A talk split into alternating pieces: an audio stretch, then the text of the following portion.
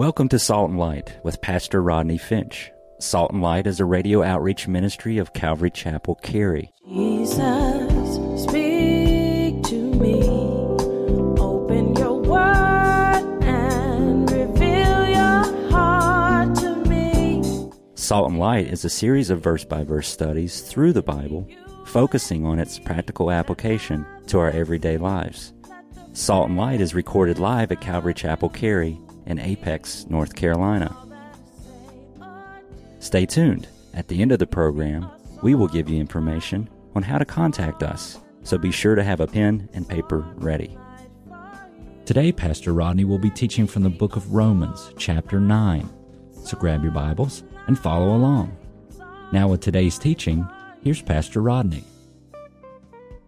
This sorrow to Paul was so grieving to his heart that he said, If it were possible, I wish myself a curse, that they might come, they, my brethren, might come to know Christ. Are y'all getting that? This is a remarkable statement. Paul says if the Jewish brethren would give their life to Christ, if they would recognize the Messiah, Paul says, I would give my own salvation for it. That's a pretty amazing statement. And I think what we learn here is that Paul truly has the heart of Jesus. Because the Bible tells us the fruit of the Spirit is what? More than three people know that. The fruit of the Spirit is. And we know as we've read the scriptures that Jesus showed the ultimate form of love as he came down and laid down his life and he took on, the Bible says, eternal suffering on the cross. And he suffered everything that we might be saved. Love doesn't go any deeper than that that you are willing to give up your own salvation in order for someone else to be saved. You know, it reminds me of Moses as Moses prayed for the people and Moses said, Lord, take my name out of the book if they will give their lives to Christ. And here we have, Paul says, Lord, make me a curse. Moses says, blot me out. I'm going to tell you something. I love y'all. but I must say, if God said to me, and I'm just going to say what I know y'all are thinking, all right? If God said, Rodney, you can give up your salvation if every if you give up your salvation, everyone that goes to Calvary Chapel will be saved. If you give up your salvation, you become a curse, anathema. That means eternally damned. Rodney, if you're willing to be eternally damned for Calvary Chapel, then they can all be saved and you will go to hell. I would say, well, see you wouldn't want to be you. I don't know what to tell you. But y'all gonna stand on your own two feet. I got to get to heaven. I'm trying to go. I'm just trying to make it. Somebody wave at me and say amen. You know that's right. You ain't giving up your salvation for nobody. But I mean, I do love the idea that, uh, And I mean, how far? I mean, I guess it kind of, sort of, kind of does beg the question how far are we willing to go to share the gospel? You know, some of us are so, you know, we're not only not willing to give up our salvation, we're not even willing to go across the street and tell somebody about the Lord. You're not going to tell the person that works with you every day about Jesus because they might start calling me names. Oh. They might talk about me if they know I'm a Christian. I mean, I don't want to go too far with this Jesus stuff. Talking to a brother the other day. He told me he took another job, and uh, he said, "You know, I'm, I'm, I want to tell them. I've told them that I'm a Christian." He said, "I wanted them to know before they really cemented and sealed the deal." He said, "I wanted them to know that I'm a Christian." He said, because I, cause I believe in that. And, and, I, and we've taught that here at the church. You tell people you're a Christian. Don't you ever be ashamed of being a Christian. So what are they going to talk about you? They're going to talk about you anyway. you know that's right. So why not? You tell them you're a Christian. You don't be ashamed. Paul says, I wish I were accursed if Israel could be saved. So Paul, listen, let's get back. Paul was heavy because his heart was broken because the Jewish people were lost. And part of the reason, listen, for the anguish is because they had special privileges with God. Israel had tremendous, awesome blessings that they didn't take advantage of. Let's point them out, if you will. Paul lists seven of those blessings that they had with being a Jew. Number one, go ahead and look at your Bibles in verse four. They were the chosen people of God. They were adopted. Acts chapter 7, where you're with us, we know that Stephen tells us the glory of the Lord appeared to Abraham. The Bible lets us know that Abraham, when God called him, watch this. When God called Abraham, he was an idol worshiping Gentile. And yet God called him. And yet God separated him and God took a nation from him. God made a nation from Abraham and we have the 12 tribes. They were adopted, Paul says, and my heart's grieved because you don't know it and you don't recognize it. Number two, talking about the blessings they had of being a Jew, the Jews were given glory.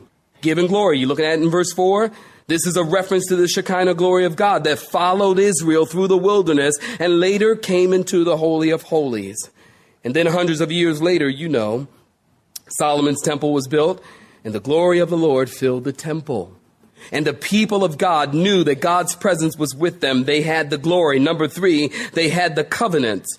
All the promises that God made with Abraham, Isaac, Jacob, Moses, David. God promised to bless them and he never went back on his promises. Number four, they had the law. The Jews loved the Torah. The Jews loved the law. They had the scrolls of the law. Number five, they had the service, which is a reference to temple worship. Not only did they have the law, but God carefully and meticulously described how the people should conduct themselves in worship and how to offer sacrifice and how to bring offerings. And number six, they had the promises, which can still be found in the pages of scripture. Promises. What promises? the promise of his coming, the promise to make them a people, the promise that Jerusalem will one day become the center of the earth, the promises that are still there. And God still means to fulfill his promises to his people. And then lastly, saints, listen, last but certainly not least, they had Jesus himself. They had the Messiah. The Messiah came from Israel. Jesus was a Jew born of a Jewish mother, reared in a Jewish home, received a Jewish education in a Jewish synagogue. And Paul says, well, all of these blessings, and you don't know who you are. And you've turned your back on the blessings of God. And Paul says that grieves me. Don't you know? Do you know anybody who you know God's called them, you know God's blessed them, but they don't realize it? And doesn't it grieve your heart? It grieves your heart. So Paul says, now the question arises after all of these blessings, it arises that if all of this is true, the blessings, the covenants, the glory, then why are they turning away from Jesus? When Jesus walked in, walked in their midst, why didn't they receive him? With all this election stuff and with all this predestination stuff, then why was Jesus rejected? Paul answers that in verse 6. Are you looking at it? Say amen. But it is not that the word of God has taken no effect, for they are not, watch this, all Israel who are of Israel, nor are they all children because they are the seed of Abraham. But in who, saints? Isaac, your seed shall be called. That is, those who are the children of the flesh. These are not the children of God, but the children of the promise are counted as the seed. For this is the word of promise. At this time I will come, and Sarah shall have a son. And not only this, but when Rebekah also had conceived by one man, even by our father Isaac, for the children not yet being born, nor having done any good or evil thing, that the purpose of God according to election might stand, it's not of works, but of him who calls. It was said to her, The older shall serve the younger.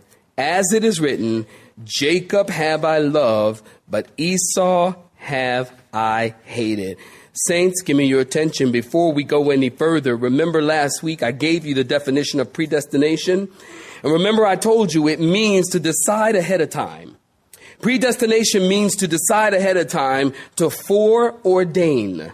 Election and predestination means simply this. Listen, before you were born, before you were even in your mother's womb, God knew you. God knew you apart from anything that you had ever done. God chose you, God ordained you, and God picked you to be saved. Before you had an opportunity, are you listening to become the good self that you are? God picked you, ordained you, called you. You must remember that God's election, predestination, calling, picking, call it what you want, is based on his foreknowledge. Talk about more about that next week is based on his foreknowledge. So before you were in the world and had done any good thing, God ordained you. God called you. God picked you. God predestined you to be saved. So then the question always comes up. It never fails to come up. Then if we've been predestined, elected, and picked to be saved, then why preach the gospel? If those people who are going to be saved are saved and those who aren't aren't, then why preach? People ask, why evangelize? If that be the case, Rodney, then why are we giving out invitations to the Harvest Crusade? Well, listen, I think the answer to that is simply this. We are not God. Listen, this is deep and profound. We are not, we are not God and we don't know who's been picked. You don't know and I don't know. No one knows. We don't know who's called. Not only that, but God didn't tell us to be concerned with who's called or not. He told us to go. Jesus said, go and be fishers of men. He didn't tell you to go out there and find out if the fish are biting. He just, just go do it, man. Go and be fishers of men. Paul says the reason I preach is because in this whole election predestination thing is because God has called us to preach the gospel. That's the position that Paul takes. Now listen, the reason the Jews rejected Jesus and aren't saved, here Paul makes the point in verse 6, is not because, you looking at verse 6? It's not because God's word has no effect. Paul says, don't think the word has lost its power. Somebody say amen. Don't think the word has lost its power. He says, the thing that you must realize is that they are not all Israel who are Israel. Just because they are of the seed of Abraham doesn't mean they are all children. Now listen closely. Listen. There is a difference between, watch this, Abraham's descendants and Abraham's children. You understand? There's a difference between Abraham's descendants and Abraham's children. Abraham's descendants speak of Israel nationally, the nation of Israel. Abraham's children speaks of every person who is born again, every person who puts their faith and believes in Jesus Christ. They are Abraham's children. You see, it goes on to say the children of the flesh are not the children of God, but the children of promise or the children of faith are the seed of Abraham. So God said, At this time I will come, and Sarah will have a son. Verse 9. Now give me your attention. Let me tell you just a really quick story. Before Abraham had any sons, God promised him a son. And it was through this son, the, God said, the whole wide world was going to be blessed through this son. But Abraham, but God wasn't moving fast enough for Abraham and Sarah. And so Abraham and Sarah came up with a bright idea. For Abraham to take Hagar, you know, and sleep with her, and from Hagar, who was born? Ishmael, you know that. So God said, Abraham, the promise will not be through Ishmael. And by the way, Abraham, I don't need your help. The promise will not be through Ishmael, but through Isaac. And Ishmael, by the way, is a child of the flesh, and Ishmael is the father of the Arab people who are enemies of Israel even till this day. Abraham was a hundred years old, and Sarah was 90 when they had Isaac. Y'all hear in the news that one woman, 60 years old, just had, I found out first service, I thought she had one child, she had two. And she was 60. Or is 60. And y'all pray for her. Sarah, she had a son, and she was 90 years old. Abraham was 100 years old. And then, years later, 13 years later, Isaac is 13 years old, and Abraham is 113 years old. Talk about a generation gap. Can you imagine? How old are you, kid? 13. How old's your pops? 113. Whoa. Big gap. So here's the point here. Note all the descendants of Abraham, here's what Paul is saying, are not the children of Abraham. So look at verse 10 and 11. Rebekah and Isaac had children, and their names were who? Jacob and Esau, you know that. And God said, the older shall serve the younger, which was out of the natural order. Now Esau became the father of a great nation, as did Jacob. But God chose Jacob before the boys were even born. Esau was the father of the Edomites and enemies of Israel even until this day. Listen, they were descendants of Abraham, but they were not children by faith in Jesus. So, saints, here it is in a nutshell. Here's the point election goes beyond just having the right blood type. That's the point. Election goes beyond posterity. Election goes beyond works. Election is the sovereign choice of God. Election is all about grace. So God said, even of Jacob, Jacob I loved, Jacob I've elected, and Esau have I hated. Now go figure that. Jacob, the crumb snatcher. Jacob, the heel catcher. Jacob, a man who you would not have chosen, a conniver. God says, I loved him. And God changed his name to Israel, which means what? Governed by God. You see, there's a lot of people who have a problem with these verses, but you know what? I have no problem with these verses. Jacob I've loved, Esau I've hated. I have no problem with these verses. I think the bigger question in my mind is God says, Jacob I love. The bigger question in my mind is, God, why do you love anybody? God, why do you love me? You know, some of the deepest theology you will ever get your mind around is a little children's song. It's a little nursery rhyme or a children's song that says, Here's some deep theology for you. Chew on this all week.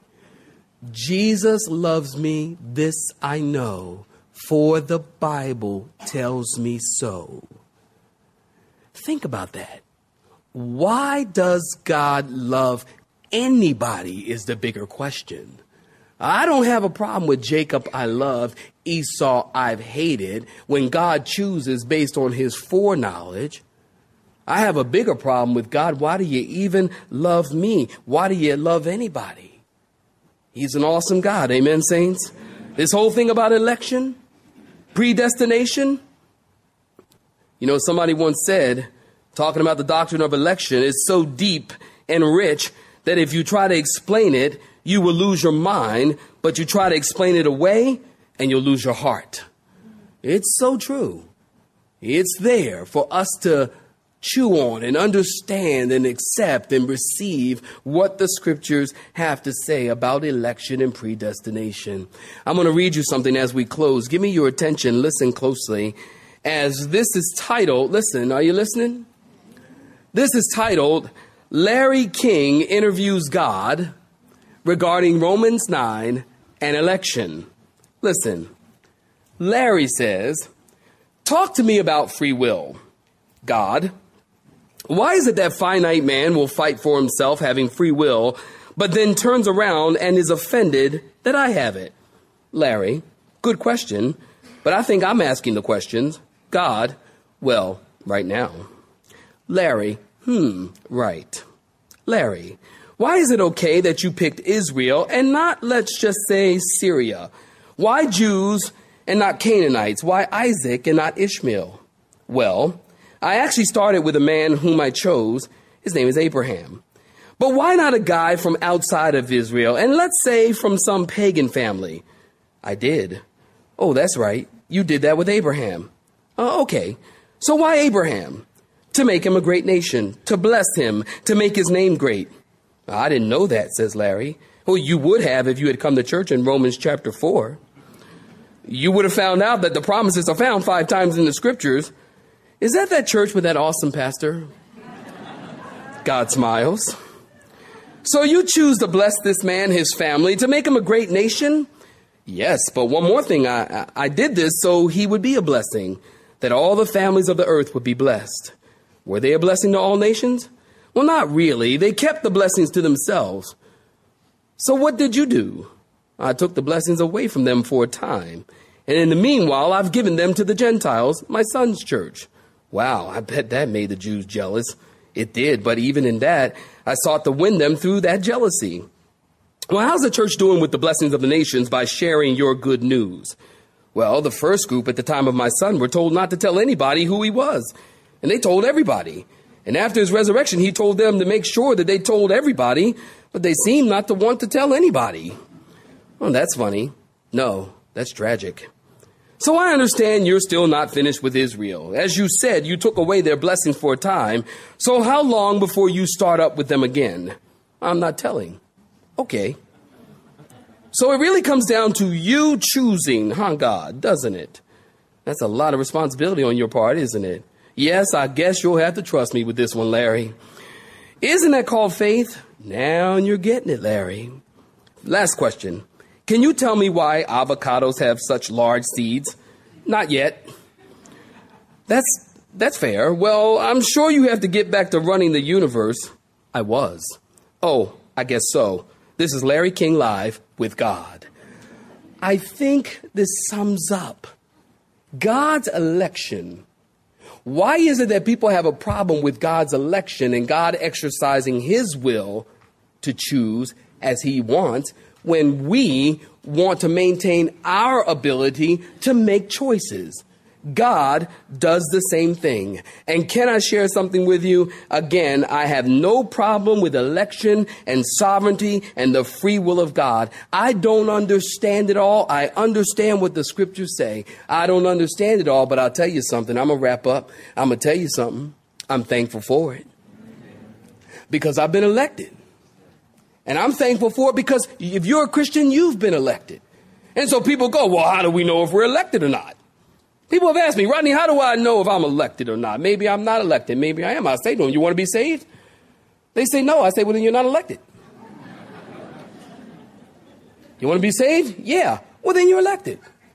Because Jesus said, whosoever will, somebody help me, whosoever will, let them come. God knows. God cares. I'm thankful that God's ways are higher than our ways and past finding out. And I'm thankful that God took this whole thing, listen, of who goes to heaven and who doesn't go to heaven. I'm so glad God took that out of man's hands. Because we would mess that up. And some of y'all wouldn't even want me to be in heaven. I mean, we get involved in it, and you know, salvation is of the Lord. Don't forget this. I'm wrapping up. I told y'all I'm still in California time, I'm wide open now. Salvation is of the Lord. That's why I honestly listen. I, I got to share this with you. I got to share this with you. I'll give me, can y'all give me two minutes? All right.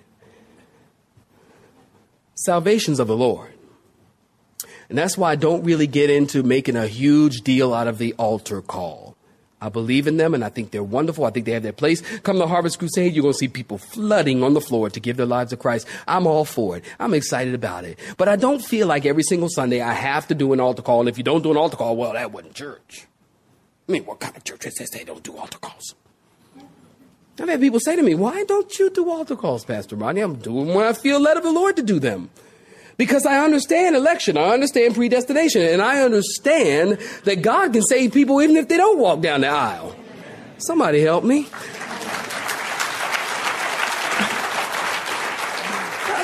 Lord, I don't get, I don't, that's why I don't make a big deal out of it. You want to get saved? Raise your hand if you want to get saved. And, you know, nobody raises their hand. And so you wait a few more. I'm going to wait. Raise your hand if you want to be saved. Well, nobody raises their hand. Okay, raise your hand if you think you want to be saved. And nobody raises their hand. Okay, raise your hand if you are wearing a yellow shirt. And it's like, we don't need to make a big deal out of altar calls because salvation is of the Lord. And anyone that wants to be saved, they can be saved by simply asking Jesus, Lord, to save me. And He will.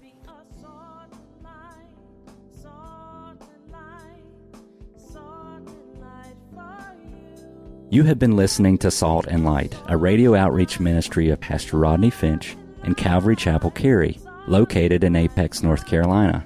Join Pastor Rodney Monday through Friday at this same time.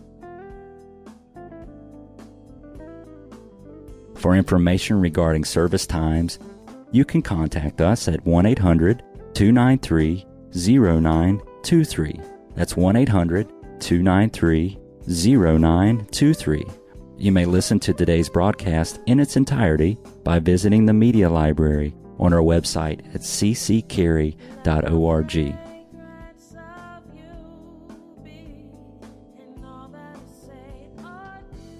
We would like to thank you for tuning in to Salt and Light and pray that you have been blessed. Until next time, may you be salt and light.